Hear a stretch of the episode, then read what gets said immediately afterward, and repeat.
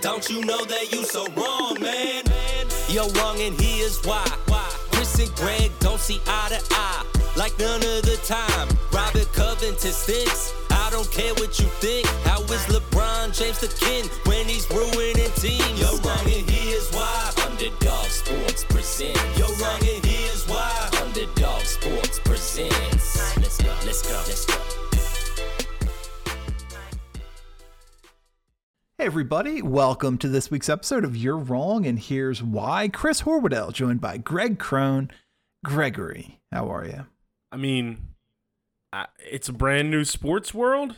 So Yeah. many, I mean, so many things have changed in the last what seven days since we've recorded.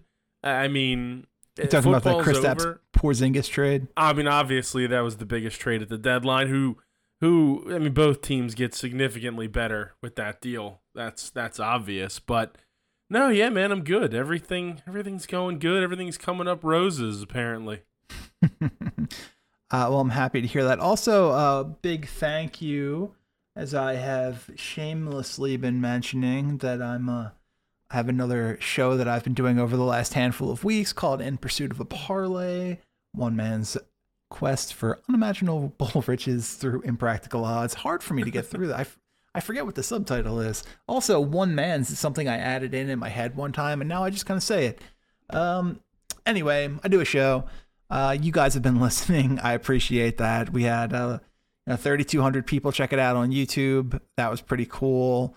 Um, you know, I uh, I did screw up a little bit in terms of uh, in terms of the broadcast because I'm still learning as I go. But um, we'll be live on uh, on Twitch moving forward. Probably not going to be live on YouTube until I actually figure out how to do shit. But uh, yeah, gonna we we did live stream it on YouTube last time. Only I wasn't aware of that. Oh, solid. And then I went and I checked the I checked the page and it's like underdog live stream. And I was oh, I mean it's the same basically the same thing I put out as the actual show, but still I would like to uh, I'd like to have more agency over the things that uh, that we go up, go up on the channel with my voice on it. Potentially So- tagging it, not recording yourself in the background for an extra three hours before you realize that you've been live. Yeah, no, but that was fine. Like nothing super embarrassing was said. Um, there was there was fights. You heard me yell at the dogs, but no, it was it was good. I'm learning. Um, messed up. I I prefer we were live on Twitch uh, than YouTube, but you know we're gonna get there. Uh, and thanks for everybody for checking it out. Thanks for everybody uh, for subscribing. Uh, you know, subscribe to the YouTube channel. We're trying to grow that. And uh, I've got some other stuff some other stuff that's coming, Greg. I'm sure. I'm Got a sure. little got a little mock draft show. I want to I want to do one day a week, just a little fun. Want to do you know? Been talking video game stuff for a while, so uh, expanding the YouTube channel is a is one of the big areas that we're uh, really looking to do. You know, in the in the the near future in a in a no football world. I'll be honest, in a no football world, speaking of video games, and I don't want to derail this this quickly because I know we have things to talk about, and, Nah. and ah, I'm sure. Uh, believe me, there's plenty of lines and whatnot and, and situations I'm sure that we could discuss. Hmm. Um, but Xbox Game Pass is adding Lawnmower Simulator, and someone sent it. Someone sent it as a joke. I would one thousand percent try that game. Okay. Well, I mean, I- you, I, you certainly you've you've been pretty uh been pretty clear about your hatred for PlayStation 5. So I understand why you would be doing this on Game Pass and How- and you're how right. We rude. we won't uh, we won't you know make this into too big a thing cuz you are correct, Gregory. bovadasportsbook.com has not shut down. They are still going strong and I've still got a lot of lines in front of me. We've got, you know, I'm ready to dig into the Super Bowl 57 props. Uh, talk about some NFL draft stuff. We've got basketball, baseball question mark question mark question mark. A lot still going on. God, But uh, tell me what what was it that drew your attention to the lawnmower simulator game? as as a former professional lawn cutter or golf course cutter, eh, the the mowing like actually being out there and just riding a mower and cutting grass and hanging out, you know, in the sun and in the warm air, that it's very relaxing. Mm-hmm. I mean, obviously the the outside elements. I'm in. I'm in a, a, a you know moderately warm room when trying to play the game. But I Right. could get in, I could get into that. Let's let's cut some lines in some grass, buddy. Let's let's line it up. Let's. Well, I'll- I'll, send you three or four space eaters that you can just have going next to you to really thank get you. that whole encompassing feeling. I need throw me on a, an old pair of cargo shorts, some some crappy sneakers, and you know now we're now we're living, buddy. Good times, man. Good times. Dude, working on a golf course was so much fun. Uh, you know, parts of it. The hours are always weird, but like that, like just being out there and, and taking care of a course and like seeing different things change as you work on stuff. It's really, it's a really weird, satisfying feeling. I, I don't know that. why. Yeah, It would it would fall under the oddly satisfying subreddit on Reddit. Yeah, exactly. One of the jobs every morning was to like uh, you would have a cart, two carts, one on each side, uh, one like in the rough and one on the cart path, depending on the the hole. Mm. And you would have a hose that connected the two, and your whole job was literally to just ride the entire way around the course, dragging it across the fairways to get the dew off of it in the morning. Oh, I mean, it was. It, you never think. I would never think that that was a real thing, but like we did that every day. Like, and it was so ridiculous. I think that Uh, might have been a prank. It might have been, but it was it was a ton of fun. I don't know why. I found that like just it's so ridiculously dumb but fun. Um of course then there were the days where like your job was to fill fairway divots for like 7 hours and you're just filling up a thing with dirt, dumping it in every single divot in the fairway that wasn't replaced. And it's like, all right, well this is just mind numbingly boring. I need to move on. hmm I get it. I get it. I I'm uh I'm not uh, opposed to getting out there and cutting the grass. As a matter of fact, uh, I I pay a lot of attention to to grass and grass related things, uh, and we're talking about lawns here. I I did briefly consider uh, buying like a super high end lawnmower that gets used for like fairway greens. Dog. Unbelievably expensive, number 1. Oh, I'm well aware. Trust me. It it does not reside in my home for exactly that reason. Uh, I could just see you on the on the triplex mower, just figuring it out. It'd take Um, like four swipes and your yard's done. Oh yeah, but I'm kind of like I was a little scared about it too because it's got it's it's got that open front. Yeah. so anything uh let's say there's a dog outside or something along those lines, it's going to go poorly. Oh, it would be a real problem. It would be a real problem. But, But I looks get it. Awesome. Though I guess the other problem is that if you don't have a, a completely level surface, it's not going to be the same.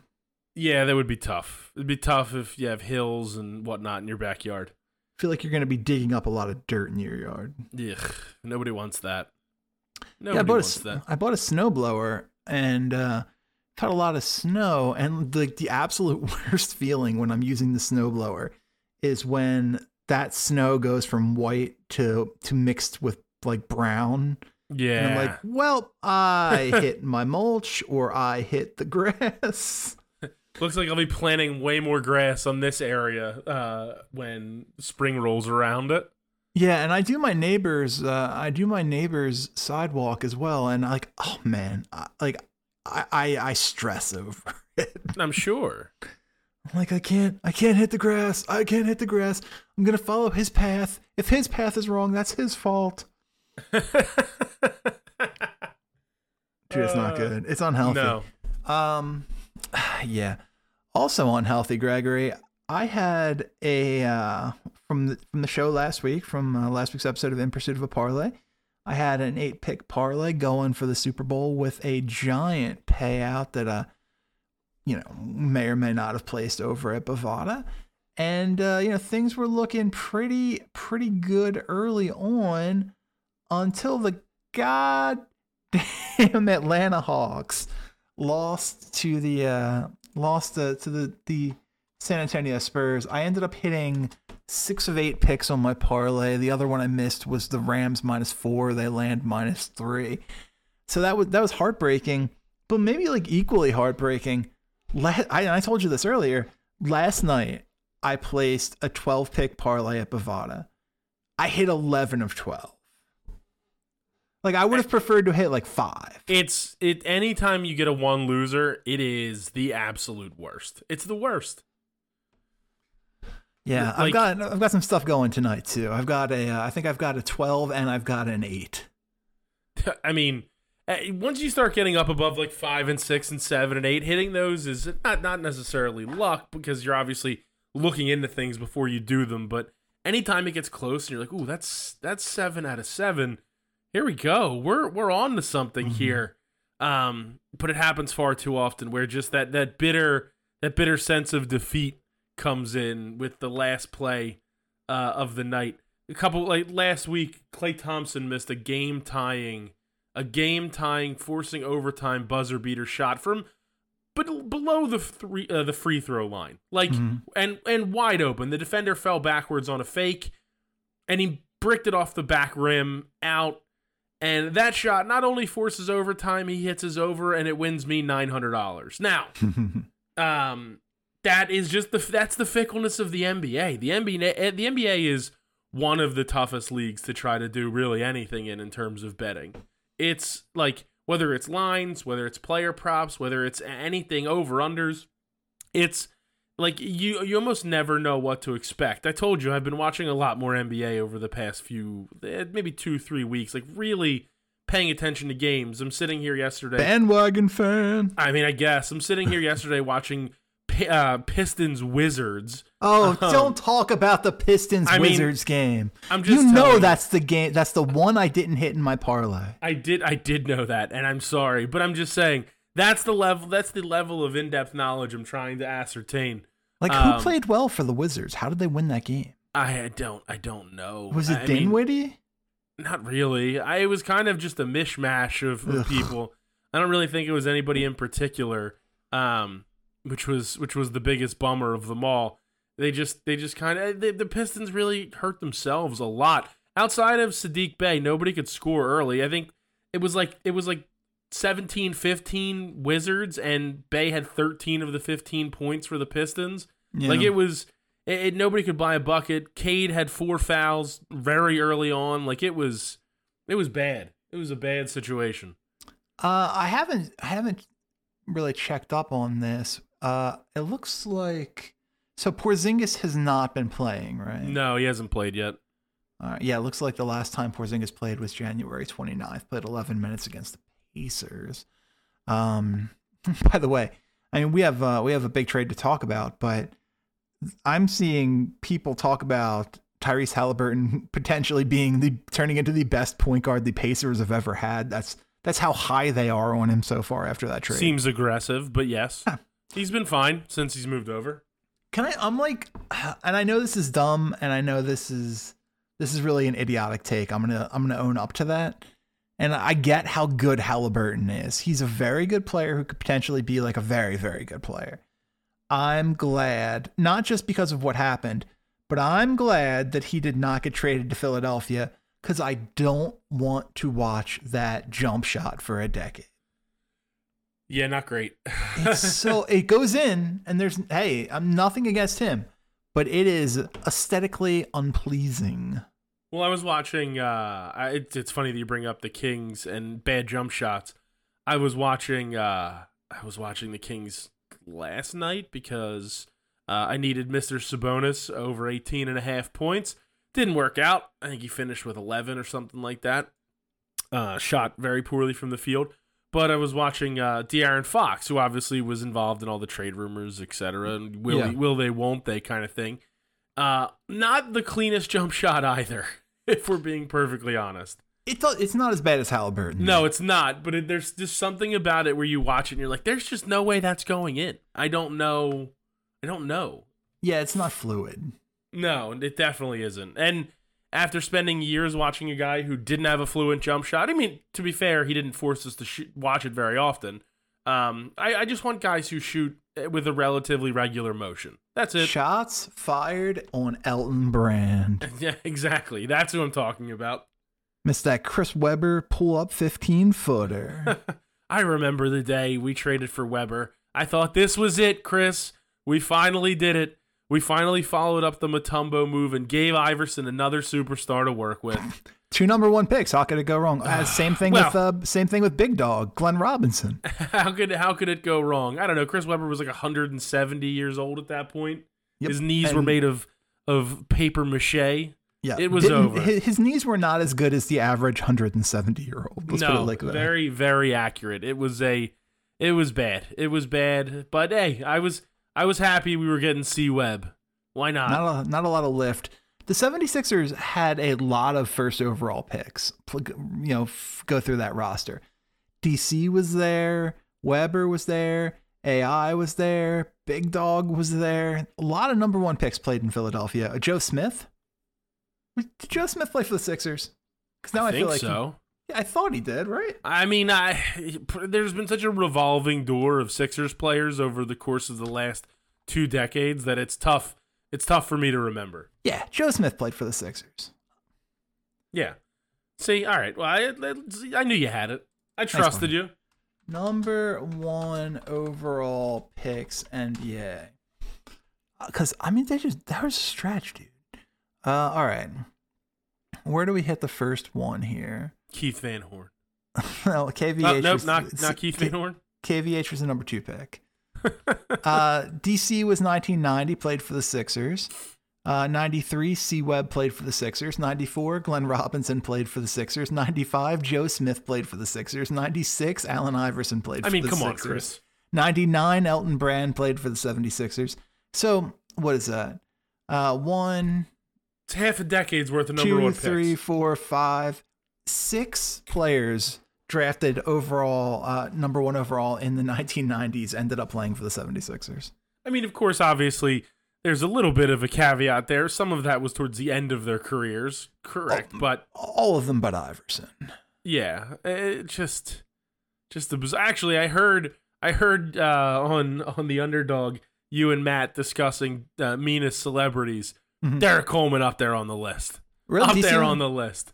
D- seems like he would be uh, a, a, D bag, that DC. up up there with it was a situation where we waited outside and of course I don't expect to get players autographs but we were like 10 and we were outside after a game and, and I don't know if Matt told the story or not but we were Yeah, outside after the game and and you know just just yelling out players names as they came out you know a couple guys came over yada not not D- not DC and he basically escorted AI out the door to wherever they were going that night Well, it was yeah. wild yeah, beginning of the night for those two. But uh, well, if if we're talking about the negative, who were the positives? Who came over? Who signed autographs? I don't remember. It was so long ago. It, it's only the negative you remember. That is Greg Cronin in a nutshell. Let's be fair. That is very true.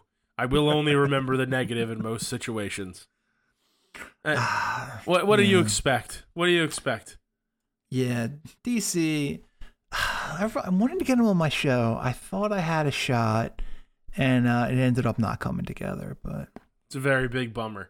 And to be fair, Chris, about the current Sixers situation, there is nothing but negatives to to remember from this era of Sixers basketball. all right, let, In- let's pa- let's take a pause there. Let's put a Okay. pin in this topic, Gregory.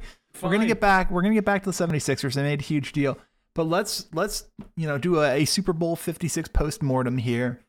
Rams get the win, 23-20 over the Bengals. How'd you feel about this game?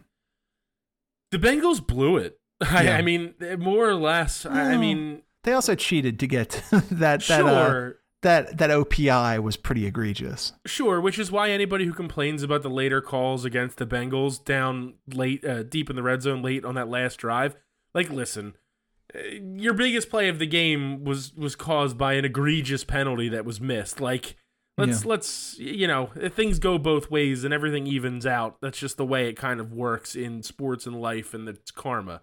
Um, but there was a situation in that game where the Bengals got the ball back with nine minutes left in the fourth quarter, and the decision was clear that they were going to try to run the clock out. Mhm. And it's just too much time. It's too much time to try and worry about making sure we're running the clock the whole way down. And I remember with about six minutes left in the game, sending a text to to my buddies going, I, I dude, this is I don't like what the Bengals just did here. They're about to kick the ball back to them, and, and they played to they played to try and run the clock out and not to try to put the game away. And that's what ultimately cost them. Well, and also tried to run the clock out without Joe Mixon in the game. Well, of course, yeah. I don't know. I mean, that third and one should haunt Bengals fans for forever. The fact that Samaje Perine, who fine back, whatever, whatever you want to say, he's not Joe hmm. Mixon, right? No. And that's that's a situation where Mixon has to be the guy carrying the ball. If you're going to hand it off on third and one against that defense, against that front seven, Joe Mixon has to be the guy. Yeah, first time in nearly 15 years that both of the teams who made the Super Bowl finished in the bottom 10 in total rushing yards, and boy, did it show. Yeah, it wasn't great. it was, uh, I mean, I, I just watching Cam Akers and Darrell Henderson and Sony Michel run directly into the line over and over again was uh, very frustrating as a guy who uh, really was looking forward to ending the year on an over. So, um, yeah, it's is it, that's it's always a bummer when the Super Bowl doesn't go over. The over is the over is one of those things that you know. eh, eh, I mean, with any sport, really, if you're looking at the lines, whether it's yeah, eh, football, basketball, baseball, Bovada has all the overs, and you're you're looking at it and you're like, I I, I just don't see how it doesn't happen. And this was a game where it's like, oh, we're just gonna go scoreless for forever. You Yeah. know, Eh, Pat- extremely frustrating. Patrick kind of addressed this when I did the show with him the other day, uh, last week, so, excuse me. And he basically said, like, the value tends to be in the under because people don't want to bet on things not happening. Oh yeah, always. It's it it's because the sweating it out of the under is so much harder to deal with than the excitement of every time somebody scores of the anticipation of the over. Yeah. Like you hate to be in that situation where it's like a one or two point game, the field goal puts the game over and also ends it, and you have the under, and it's like, Ugh, what am I gonna do? You know, I know. I know. Yeah. it would have been that- seriously bad. that uh that that non OPI was bad. That that missed extra point was bad. Just a bad snap. Honestly, I just spent that whole game thinking. I know the Rams don't have a pick until like I think they have back to back third round comp picks. Like they need to move up in the draft. They need to go get Breece Hall. They need to go get Kenneth Walker. Go get one of these undervalued running backs because God, their running backs are not good. I mean, to be fair, Cam Akers is six months removed from a torn Achilles. Yeah, but So- Cam Akers is not a special running back. Well, I, I don't necessarily disagree with you there. So, um, yeah, I, I think that they need something to complement it. I don't know necessarily if they need to go crazy at the running back position, but I What- hear you. I don't think a second round pick is going crazy. Eh, I mean, people find guys that are undrafted that turn into special players. So, Cam Akers, while uh, look, incredibly impressive what he accomplished, had 625 yards rushing last season. the season prior to getting hurt. Yeah, la- in Yeah. 2020. In 2021, he had five rushing yards. I mean, he also wasn't their number one. That's a team that came into training camp with Todd Gurley, cut him, and then it was Darrell Henderson. Yeah, that was a weird move. Yeah, well, I mean, signing Gurley in the first place. well, of course, yeah. I mean, it is crazy to think about how quickly running backs just wear out their welcome in the NFL.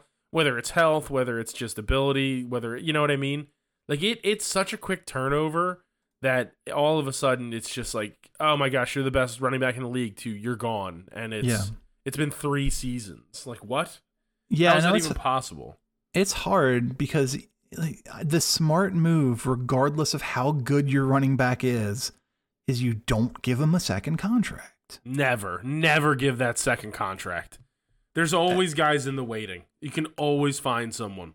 very few examples in recently of that paying off. I mean, the Titans got a season out of Derrick Henry. Nick Chubb was pretty good, but banged up for the, the Browns this year. But then you have McCaffrey, who the, the Panthers are literally just trying to unload for nothing. Well, it's like it's because the better running backs take m- more hits. They just take Yeah. because they're, they're the teams use them so much, right? The the biggest knock on McCaffrey is the amount of touches that he gets, right? Or that he got, and eventually, Henry. Yeah, and Henry. Um, and Henry's obviously been a little more durable than McCaffrey, but not much if you think Yeah. about this year. Um, so it's it's crazy. It's crazy to see like they're going to be the guys that are in line for those contracts and more than likely going to get them. But I don't think it ever pays off. Ever. No. Not not to where they're going to hit, you know, that full the, the full value of that second contract. It makes you look back at what the six, uh, Sixers, what the Steelers did with Le'Veon Bell in that situation. You know what I mean? Yeah. He was demanding money, and they were like, "Well, you know, we don't we don't want to do this. It's not worth the investment." And then they ran into James Conner, and then they move on from there. You know what I mean? So it's it's yeah. I think I think it's sort of lesson learned uh, in in the running back world right now. Yeah, I'm I'm not seeing not either Kenneth Hall or uh, Kenneth Hall, Kenneth Walker, or Breece Hall on the list, but I do have Bovada's uh, Bovada's props for number one overall pick in the 2022 NFL Draft. This is going to be an interesting one, man, because I can't remember a year when when things were this unsettled before. When there and and probably because there isn't that elite number one guy. I think there's a lot of really good like third picks in the draft to choose from here. Uh, in Aidan Hutchinson and Evan Neal and Kayvon Thibodeaux and like Ekwonu and the like. But man, there is there is no favorite. This is this is a dogfight at Bovada. Um, Aidan Hutchinson plus 160, Evan Neal plus 200. That that is how close it is right now. Uh, yeah, I mean it's it's pretty cool. Um, to actually have one of these kind of drafts where you really don't know. You really don't know who's going to go number one. I feel like every year for the last decade, we've been so ingrained to be like, oh, well, whoever the best quarterback is, that's who's going one. Or, you know, Unless this... Mitch Trubisky is the number one quarterback in the draft. sure, of course. Uh, but even then, we know how that ended. Um, yeah. It's like, but even even like the the non quarterback positions, there really isn't there really isn't necessarily a consensus guy, and it's kind of nice. It's kind of nice going into into that that draft night thinking, you know, and obviously things can change with combine and interviews yeah. and things like that, but um, it's kind of nice to go into that draft sort of with the unknown in front of you. Uh, we don't get that very often anymore, um, unless you watch like the Major League Baseball draft. Um, well, right. Well, last year I believe the top two picks in the draft had already uh, agreed to contracts with their yeah. teams. It's so, that, that that takes the fun out of it. Yeah, the last time I remember like this degree of uncertainty, and it really did come down to like that last day, and there these were big time college players. Was was is it going to be Mario Williams or is it going to be Reggie Bush? Ooh, man, that's going back. What's that? Two thousand seven. It was a long, long time ago. Well, Reggie Bush was on the cover of NCAA 07 because that's the first football game I got for PlayStation or for uh, Xbox 360. Um, well, that it came with Gears of War. So Bush was on 07, which means it was probably the O. Yeah, probably the 07 draft, if I had to guess. I'm looking at it. I'm it's looking very... at it. I mean, I, and I will admit, I did not know Jay Berwanger was going to go number one in 1936. uh, let's let's take this back. All right, so Trevor Lawrence, we all knew. Burrow, we all knew. Kyler, we knew. Baker, we knew. Miles, we knew. Goff, we knew. Uh, Jameis, we knew. Clowney, we knew. Eric Fisher, I guess 2013 was all of those offensive tackles at the top. It was Lane like Johnson, Eric Johnson, Eric Fisher, Lane Johnson, and Luke Joeckel. I think. Yeah. Uh, that that was kind of uncertain. It was just a matter. And by the way, weird that three tackles get bunched in at the front. Uh, 2012 is Andrew Luck. 11 is Cam Newton. 10's Bradford. 9 Stafford. 8's Jake Long. 7 is JaMarcus Russell. Yeah, Mario Williams is 2006. Yeah, so so six draft 07 NCAA game. That's yeah. I mean that is that's crazy that it's been that long since we've had one that's been this like undecided. It is funny though. I, I as you as you scanned over the Goff uh the Goff draft. Mm. It, what are your thoughts on the Colts potentially moving oh on? Oh my god! I mean, I, this is a legitimate question.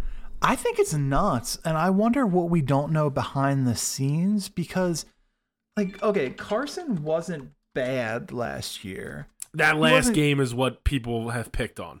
That's and that's well, fair. really the last couple of games, but sure. That's fair, but he also he wasn't bad. Carson Wentz is was not a bad player for the Colts last year. Um, 62% completion percentage, 3,563 yards, 27 touchdowns to seven interceptions. Like he he's a re- he was a reasonably good starting quarterback, a quarterback that in the right system you can win with, and did all of this uh, with with T.Y. Hilton basically missing half the year. It's it's bizarre because he just doesn't have a ton of money on that contract. I think I think they're trying to the the March 19th date is because 15 million gets guaranteed his to- his total cap hit next year is like it's in the 20s. He never even gets to 30. Uh, It's just it it's bizarre. I am going to predict right now uh, and in the next couple of weeks, maybe probably even next week, I would guess we'll do our uh, our QB carousel predictions for the for the Oh, off season. wait. It's my favorite Oh. show of the year. Always fun. And this year is going to be there's some there's some crazy ones, especially with all the Kyler Murray stuff coming out. But The- um, The return, the return of the goat. Rumors are swirling, buddy. yeah, Rumors, and I'm not talking Manning, Carl. I'm talking about Brady. it's yeah he's been retired for like a week and a half. Yeah, I know. just- This is a very Uh, inside reference to one of my friends who I know listens to the show.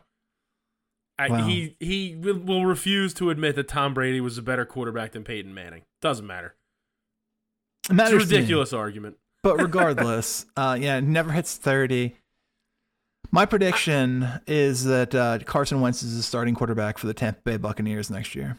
I just don't know. I, I don't understand. Sort of like you said, I don't understand moving on. Right? Yeah. Um, eh, those numbers you just said are fantastic, along with being paired with the guy who was the best running back in the NFL this year.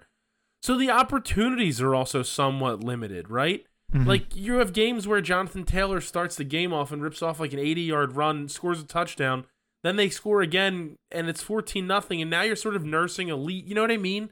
Like I I understand the shortcomings towards the end of the season, whatever you want to say. That Jacksonville game was abysmal uh, with the season on the line and a playoff shot on the line. But uh, to move on this quickly, there, like you said, there has to be something that we're not seeing or that's behind closed doors. Which yeah, I mean, uh, sorry. I was just gonna say, which now that'd be two teams that we, you know what I mean, where we hear murmurs and things like that. It's not a great sign. Uh, talk about two different teams moving on from a player who was once considered a superstar in consecutive seasons. I don't think that's going to be relevant to Philadelphia in any other way, right? no, I don't think so. Uh, the best look. I think we all would have assumed that the best uh, wide receiver on that Colts team was T.Y. Hilton coming into the year. Only plays 10 games, 23 catches. Michael Pittman does have a bit of a breakout season, 88 catches, but only 1,082 yards and six scores. It just didn't. There were no weapons here. There, like you're talking about the number two and three receivers on that team in terms of receptions were running backs. Yeah, yeah, you're not wrong. It's not. Five and did- six are tight ends. Ugh, yeah, Mo Alie-Cox and Jack Doyle. Shout out. Shout Um, out. We know you're listening. it's yeah, it's a it's a tough one, man. It's it's a weird situation. I don't understand it. I remember seeing like when that report came out, I was like, well, this this seems weird. I don't Yeah. I don't necessarily get it, but I guess time will tell. I, I like your prediction though. I think I think that the Bucks is an interesting fit. Well, BA loved him coming out of uh coming out of school. Yeah, I mean, if there's ever a guy to go to when you're when well, in his case, he's not really not necessarily struggling. You know, 27 and seven is not exactly a, a, a terrible season. Right. Um, so it'd be interesting. It'd be interesting, and you're walking right into weapons, or at least one weapon in Mike Evans. So yeah. Probably the, the least of the weapons from this season, but eh, what are you gonna do? well, I mean, he's better than everybody that's on that Colts team. I Probably. mean, I mean, what are you talking about? The guy's had he's had eight straight thousand yard seasons. Like with, I mean, look at his quarterbacks. He's taught. You're talking. You're talking. Uh, Tom uh, who? Brady. Well, of course, that's two seasons, but the six prior to that were not Tom Brady. Jameis Winston, Ryan Fitzpatrick. Uh, I'm sure Brad Brad Johnson was in there for one of them. Um, it could, you know what I mean. It couldn't be, it, it, it couldn't be that great of a QB lineup. Mike Glennon, I think, was one of the quarterbacks.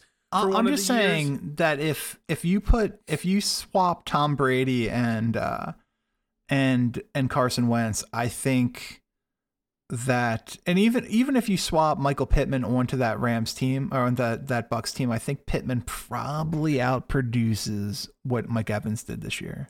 I that is a bold take, sir. I mean, he had more receptions and yards.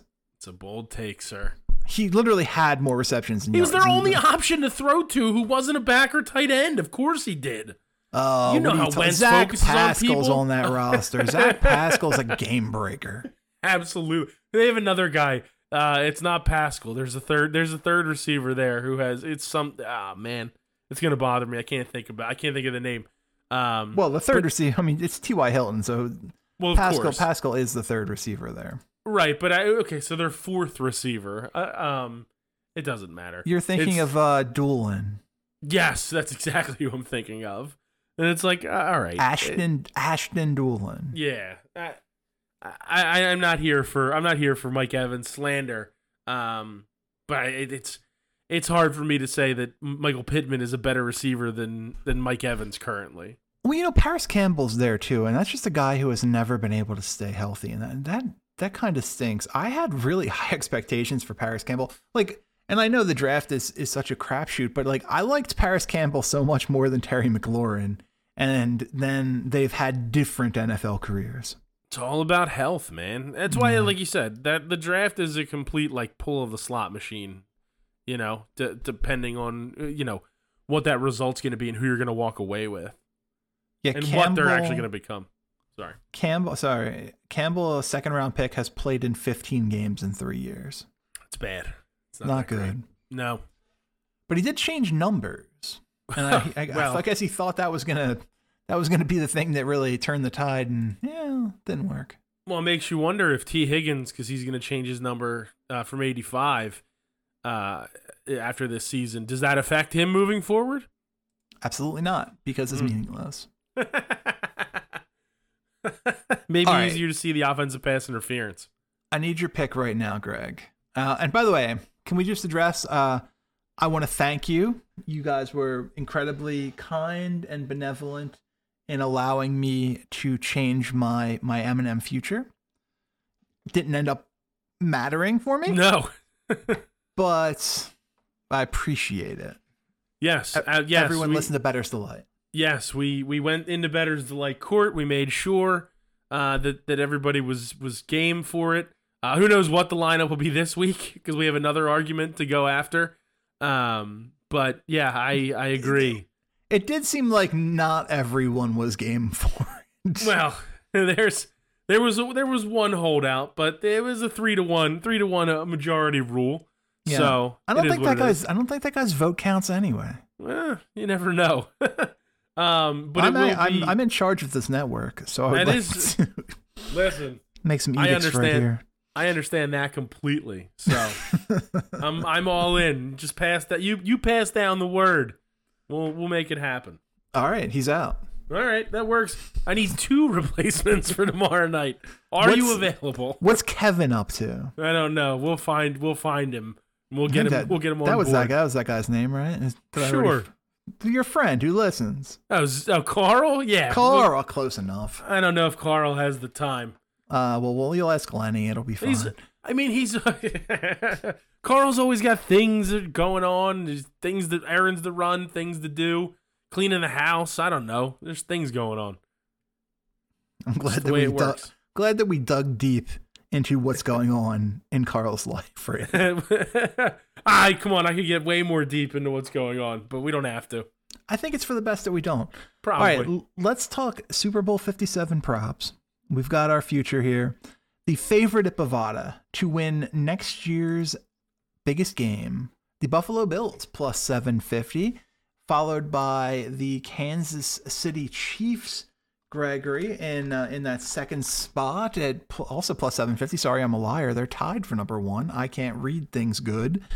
Uh, followed by the actual champion, Los Angeles Rams, who are going to be without Andrew Whitworth, might be without Sean McVay, might be without Aaron Donald. The Cincinnati Bengals and uh, 49ers at plus 1100 after that. The Cowboys, Packers at plus 14. The uh, the Eagles plus four thousand. That's uh, that's going to change once that Russell Wilson trade happens. Oh God. All the way down to the Lions, Texans, and Jets plus fifteen thousand at Bovada. The Rams are a complete sucker bet. Eh, Agreed. Even if even if the Donald McVay things don't happen, there's too much changeover on that roster that's going to happen, and not Mhm. enough replenishment through draft that's possible. Um, but that's that's just the way that it that it works in the NFL when you when you kind of go for it, you know.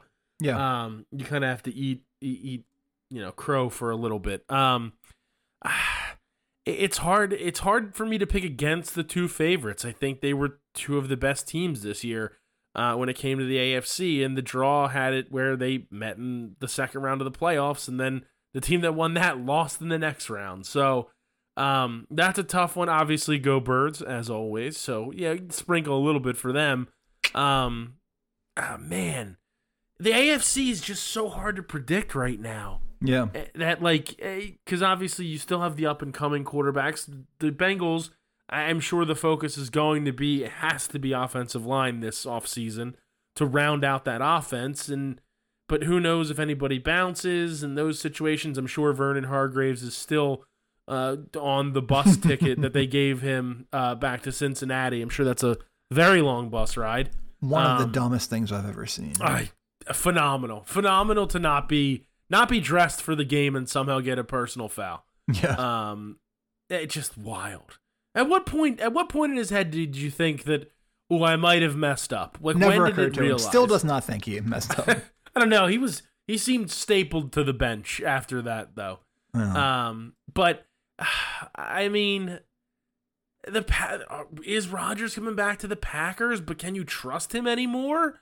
Like after you you lose yet again at home in the playoffs, like it's at a certain point, you know, as as a newly welcomed in owner of the Green Bay Packers, Congrats, by I- the way, buddy. Welcome to the club. I know, I know. I, I, I like I said, um, I, I'll see you in Lambeau this summer, me and you.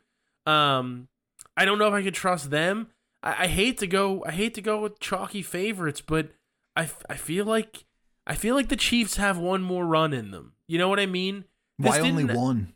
Well, I mean, it, it depends on skill positions. It depends on all that fun stuff, but and contracts and salary caps and Mahomes. Mahomes extension eventually is going to kick in and make it much more difficult to build around that salary cap.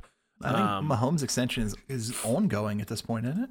Is it? I thought I thought this was the last year. Well, that's um, what I meant. Yeah, at, at this point. Sure. So uh, things start to get tricky. Um, at least with the current roster makeup. Now, obviously, you'll have the ability to build around him, and you can always you know try to find more players, but they're not always going to be you know a Hall of Fame tight end and potentially Hall of Fame wide receiver, right?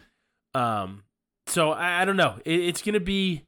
It's going to be interesting, and I hate to go Chiefs because it seems very, very, you know, uh, straight up across the board, an obvious pick. But I, I just like them, and I don't, I don't know if I can trust the Bills. They're that's not, they're not going to be. Uh, man, I that's I'm trying to. I'm just trying. You, I'll go back and forth between them forever until the season starts next year, and probably forever during the season. That's a tough one. Well- That's entirely fair. By the way, Patty Mack only made $35.7 million this year. About thirty five, about thirty five million too much, if you ask me. That jumps up to 46.7 Oh next my year. And gosh. that, that's pretty much where it sits, aside from that one weird 59.9 million year in 2027. It's a hell of a year. It's a hell of a year. It doesn't suck. I mean, he's going to pay a lot of taxes, but that's a decent problem to have. Eh, when you're getting paid sixty million, I'm, I'm I think it's worth it. I'd probably. We can't be sure though.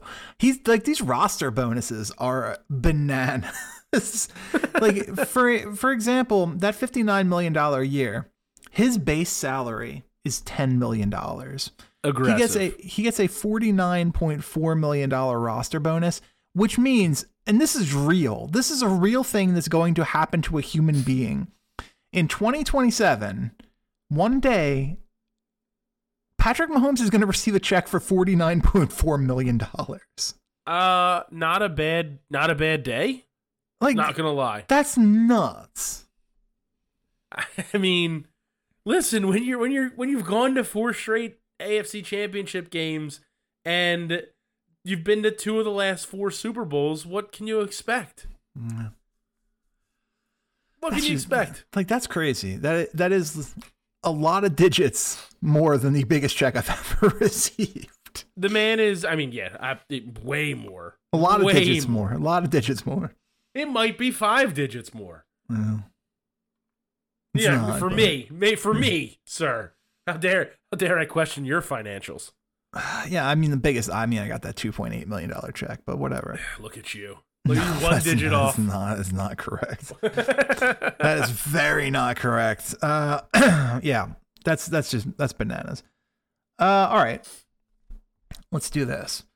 The Philadelphia 76ers and Brooklyn Nets made uh, the biggest trade of the 2022 NBA trade deadline when 76ers sent disgruntled superstar Ben Simmons along with uh, Seth Curry, Andre Drummond, a 2022 first round pick that can become a 2023 pick should the Nets defer, and a 2027 first round pick, top eight protected, would also be top eight protected in 2028 and then become two second round picks in 2029. In exchange, they receive Paul Millsap and uh, and a, a, shooting guard by the name of James Edward Harden Jr. How we feel about this? I mean, it's a move that had to be done, right? Like we we didn't. No matter what kind of uh, attitude you have towards Ben Simmons, he was never coming back to play for this team. Uh, for apparently no reason. Nothing was personal. It wasn't the fans. It wasn't the coaches. Um, it wasn't anything that I'm anybody else that. did. Uh, it was it was simply him and his his own situation, which it's it becomes that tricky subject of of mental health and whether you can and can't talk about it. Yeah. Uh, because if you question one person's, it means you question every person's um, mental health, which is just a completely inaccurate take to have. Um, and and just because you stand up for one person's mental health doesn't mean you're better than someone else who doesn't necessarily agree with the, the take that you have. That is a completely stolen take from a tweet um, from uh, Tyrone, who produces uh, the Mike Missanelli show. But I it's- could it's a- not be staying further away from this conversation. well, it's it, but it's a salient point, right? We we we we we take everything and sort of generalize everything based off of one subject, and and and again, I'm not going to judge Ben Simmons. Whatever happened, happened. Okay, Mhm. if it's a situation mentally he couldn't get over it, and I get it. I've been there. Anxiety, whatever you want to call it, all those types of things. Mhm. Um, I get it, but now the situation is over, so it's time. And and I, I've said this to a couple of different people. It's it's kind of time to just move on. Like we've the decision's been made. You want to boo whatever. Like, but dwelling on it any further than this, and I know I was ranting to you earlier about No, that's all the I national. think about well, right no, now. but it's different. It is different. What I'm talking about is the idea of going after Ben Simmons and doing that thing. The Mhm. national media is an absolute disgrace. Um, and and that's because they were they were right there with everyone, making the jokes, chiming in, criticizing Ben Simmons, talking about his free throw shooting, talking about his inability to score, all of that stuff. And now, now once this trade's complete and you see his press conference today, it's I mean, how could anyone have ever criticized Ben Simmons? This is ridiculous. I mean, every single person, go on Twitter, there's receipts for days. Every person that's saying this at some point criticized Ben Simmons for either free throw shooting or his his his, his ability to not shoot. You know what I mean? Mhm. Like it's it's one of those situations where like I, the narrative that we're to turn this around and blame every fan in Philadelphia that stood up and and cheered him and rooted for him week after week, year after year to to and and all really that it came down to was that eventually they got tired of him not shooting when it kind of mattered, right? And offensively disappearing in situations. And I obviously that's not necessarily the biggest part of his game, and I know because we sat here and we defended it for 4 years. We defended the fact that Ben Simmons is a dynamic basketball player that doesn't need to score to be a difference maker on the court. A top tier NBA defender, arguably the toppest of top tiers, right? On ball, off ball, whatever you want to say, defensive player of the year vote getter. We defended that for years. We argued that who cares if he doesn't shoot threes? He doesn't have to. He's a triple double machine. We did that. So then for everyone to be like, oh, now uh, you guys did this and you just all it's all the Philadelphia fans' fault. It's ridiculous. Everybody piled on in this situation when it was the front page of one point in a playoff game, when it was, you know, the passed up layup at the end of game seven. We've all said it. The entire Atlanta series is not just on Ben Simmons, it's on Doc, it's on Joel, it's on every single player, it's on owners, it's on management, it's on everybody. But the fact that we are going to try to get the blame here is just another lazy narrative on the Philadelphia sports fan. It's ridiculous. So now we move on, right, Chris? We wash our hands clean. It is the James Harden, Joel Embiid era, and we try to win a championship. I don't I'm know if we're good Just enough. Just letting you go. Just letting you go here, man. I- well, I mean, I don't know if we're good enough. Wait, Like the issue I becomes good is- enough. Well, yeah, we, we may be. We very well may be. The issue is going to be become do we have enough people around uh, easily the guy who should be the MVP of the league? And well, then he is he is the MVP front runner at Bovada right now, sitting at plus 150 ahead of Jokic at plus 350, Giannis at plus 375. and then you have the best player that he's ever played with by far, especially by- who- offensively. Yeah, who by the way, uh, I believe he comes in at the 12th best odds at Bovada to win MVP. I mean, I'll take that. I'll take that all day. It, it's, I mean, it's a pairing I can't wait to actually see on the court. It's a bummer that it's not going to be until after the All Star game, but I get why. Yeah, let him get Um, healthy. Yeah, I- get, I get why that's going to happen, but uh, it's exciting. It's an exciting time because one, you get to put sort of the, well, the the cloud that was hanging over the Sixers series or the Sixers season in the rear view mirror and just kind of move on. I mean, I'm sure it's going to linger. There's going to be questions when they play, especially in March. It's going to be a big deal, which is fine. One of those two is not playing in March. Well, yes, I know. Well, I mean, I heard an interesting theory. A guy I was talking to today at work said, uh, "Wonder if they just do it, get the band, rip the band-aid off now. So if you know, if the first matchup is in the playoffs, um, you know, it's not a, that sticker shock of everybody, just everybody booing you as the game starts. Let me give my thought as to why that's not going to happen, and that is because if if he's back for March 10th, that's going to be one of the first games back he plays. I do think, look, I do think Ben Simmons suffers from some degree of mental health issues, mo- specifically and most likely pretty bad anxiety. He could be broken by the Philadelphia game. I don't think you risk it. I think you let him play some home games, play some games against some teams that aren't so good, find his footing on that Nets team who, by the way, like Ben Simmons is the absolute perfect fit for that Nets team. There's no getting around that.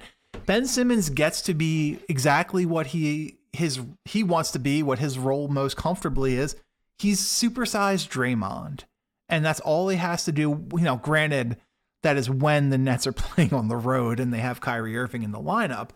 But he gets to be that third guy on offense. He gets to catch lobs. He gets to throw, you know, throw the short lob in the lane, just, just roll to the basket and play defense. Perfect fit for him. And that is reflected in the Nets are the favorite at Bovada to win the Eastern Conference at plus 275. Which I think is a complete soccer bet as well. But we I can get we that's can get probably that. true. Yeah. Um, I just I I don't necessarily believe the Nets hype. I understand the points around it. Um, but I also think there is a certain point where it's when is the best time to have him face a, a, a hostile crowd. Uh, It's gonna happen. It's it's gonna happen. It's just a matter of when you got traded to a team inside of the division. There's going to be games on the road against them. Yeah. I mean, I, I'm a guy who said a year ago that I don't know if he ever plays another game in the Wells Fargo Center. you said playoffs that way more recently than a year ago. Well, sure. When, whenever this all went down, six months ago, um, when when the trade rumors and trade demands started happening, six months ago, fine. Mhm. Um, it's it, it's to me like, and again, there's clearly something, right? I'm not a doctor. I, I'm not a psychiatrist. I'm not a therapist. There's clearly something. It, it- you know, you can see it in on court performance. Like, yeah. I don't necessarily know what it is or how it is, and that's not for me to diagnose or anybody eh, to dismiss or anything like that. And that's not what I think and I, at least I'm not trying to do because there's clearly something. Things things change on the court when pressure situations happen. That's how whatever works, anxiety, whatever.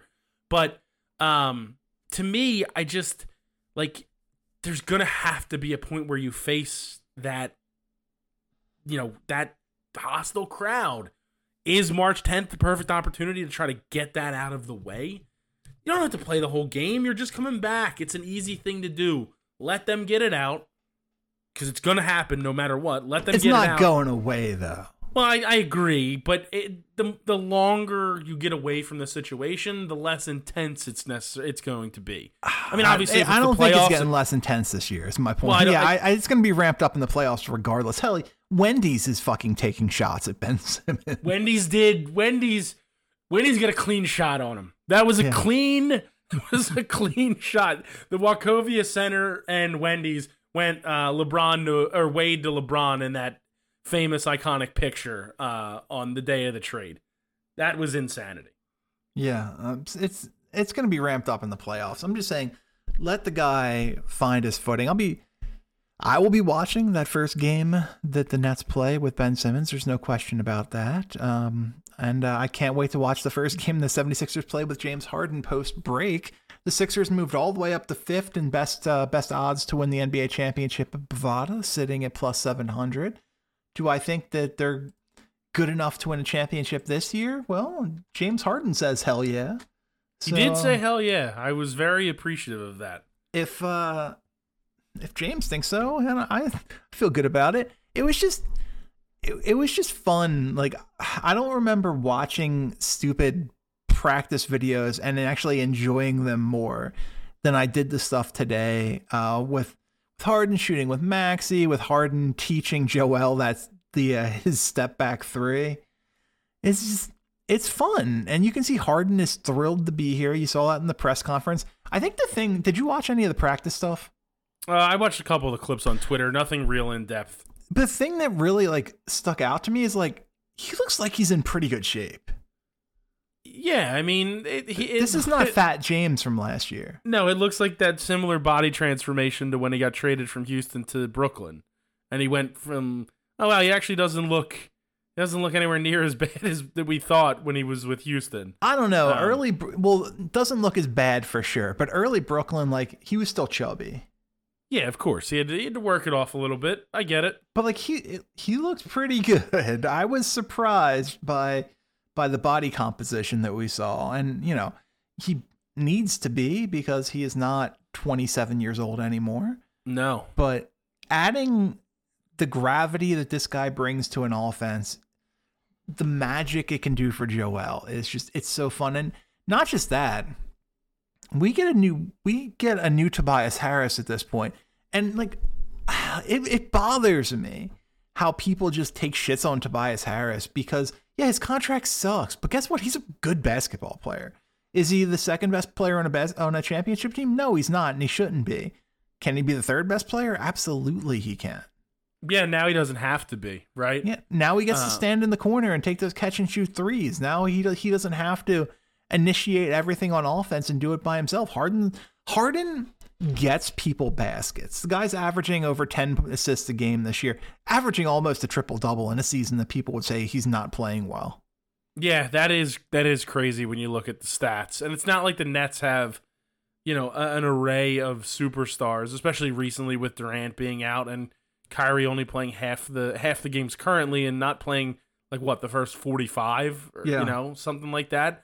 So, yeah, it's gonna be really interesting, and it's it's exciting. Like it is, I think it's sort of uh, let the you know. Uh, where the air was coming out of the balloon, it sort of patched it and pumped it up a little bit um, as we as we head towards the NBA stretch run.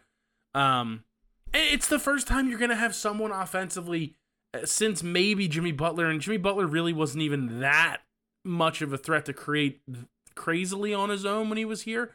Um, but it's the first time that you have somebody who absolutely demands that you have two people, like another person, really pay attention to him on defense Yeah. outside of Embiid. I feel like people don't and I look again, James Harden is not he's not 28 years old anymore. He but he's only 32.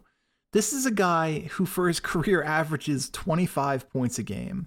This is a guy who is the NBA's all time leader in 50 point triple doubles. This is a guy, he's a 10 time All Star, three time scoring champion. He's been the assist champion. He's a seven time All NBA. He's, you know, he MVP in 2018. He's one of the 75 best players of all time as voted by that 75th anniversary team. This isn't this isn't Jimmy Butler, and that's no respect, no disrespect to Jimmy Butler. James Harden is he's a Hall of Famer. He's a super duper star. This is it's gonna be fun. It's gonna we've never had a guy, including the guy we just traded, who passes the ball as well as as Harden does. And oh, by the way, he's perhaps the most in, individually talented offensive player in the history of the game. Yeah, I I mean, listen, I couldn't agree more. I couldn't agree more. Even though literally, and this was actually like a year ago, I sat here and said, "You can't trade Ben Simmons for James Harden. I won't stand for it. I won't stand for it, Chris." How quickly the attitude changes um, when it comes to you know eh, everything that happened. Life has variables. It, th- it comes at you fast, buddy. I don't know. That's what, that's what Ferris Bueller said. Exactly. I, I prefer life. Life's tough. Get a helmet, Eric Matthews. I'm looking at uh I'm looking at the nicknames on on basketball reference, which is always interesting. And one of them is Jimbo Slice. It's the beard. Certainly it's, because of the beard. It's hila- that's, that's hilarious. That's a great that's a great name. It Obvi- is. Obviously, like this gentleman has one name and one one nickname only, but uh, welcome to Philadelphia, James Harden. It's gonna be it's gonna be fun. Now, I do think that some roster composition needs to change. Losing Seth Curry hurts. It really does, especially when you don't get Patty Mills back. But getting to keep Tyrese Maxey, getting to keep Matisse Thybulle, team's going to be really really fun. They need they need another big. They need they need a defensive big who can also be a lob threat. They need at least one more shooter. But uh, the man, buyout market. Well, that hasn't worked since uh, Ilyasova and Belinelli so many years ago. Well, I mean, Ben really enjoyed playing with Marco Belinelli and JJ Redick. Like, he loved playing with them. So he's really going to enjoy Bruce Brown, I guess, Cam Thomas. I, I mean, Seth Curry, Patty Mills, mm, yeah. Kevin Durant, Kyrie mm, Irving. Well, of course, different story when those guys come back. I'm talking about their current roster. I think they're going to be all right. By the way, that's the one thing you mentioned, JJ. I've been pushing for it. Why not? Why not bring JJ out of retirement for the rest of the season? Wouldn't wouldn't be a bad idea. Apparently he was he was liking tweets when people said he should come out of retirement and sign with the Sixers. Not that it means anything, but just need him to play like 15 minutes a game, stand in the corner and make threes. I, I can't imagine that he can't do that. No, no. Shooting when you can shoot, you can shoot for a long time. That's just how it works. Oh, just yeah. how it works. I know. I can still make free throws. I just can't jump. Yeah, jumping's the real issue as you as you get older. I every once in a while I take a run at the backboard in my parents' uh, front yard, uh, next to the driveway, and whoo, buddy. Sometimes, sometimes getting up there to nine, nine, nine and a half, like I used to, doesn't really work. Look, I'm not gonna say ten because that would be a lie, and I would never lie to this audience. Wait, you're still trying? You so you're saying you're going to your parents' house and dunking in the driveway? I mean, every once in a while, if we're out there shooting around, playing around the world, you may grab a board, try to throw it back down. Uh, I've no, I'll tell you, I I have I bought a the new uh, the new hoop in the summer, and at no point did I try and dunk on it. I mean, absolutely lower it down to eight and just tomahawk one. What are you doing? I probably would break both of my kneecaps. That's fine. What, I think that would be six, the immediate thing. What's nine to twelve months of rehab? Yeah, I'm more worried about the copay because because adulting. That's true. That is, it's very very true. Very All true. right, that's going to be it for this week's episode of You're Wrong and Here's Why. For Greg Crone, I'm Chris Horwedel. Thanks for listening. We'll see you back here next time.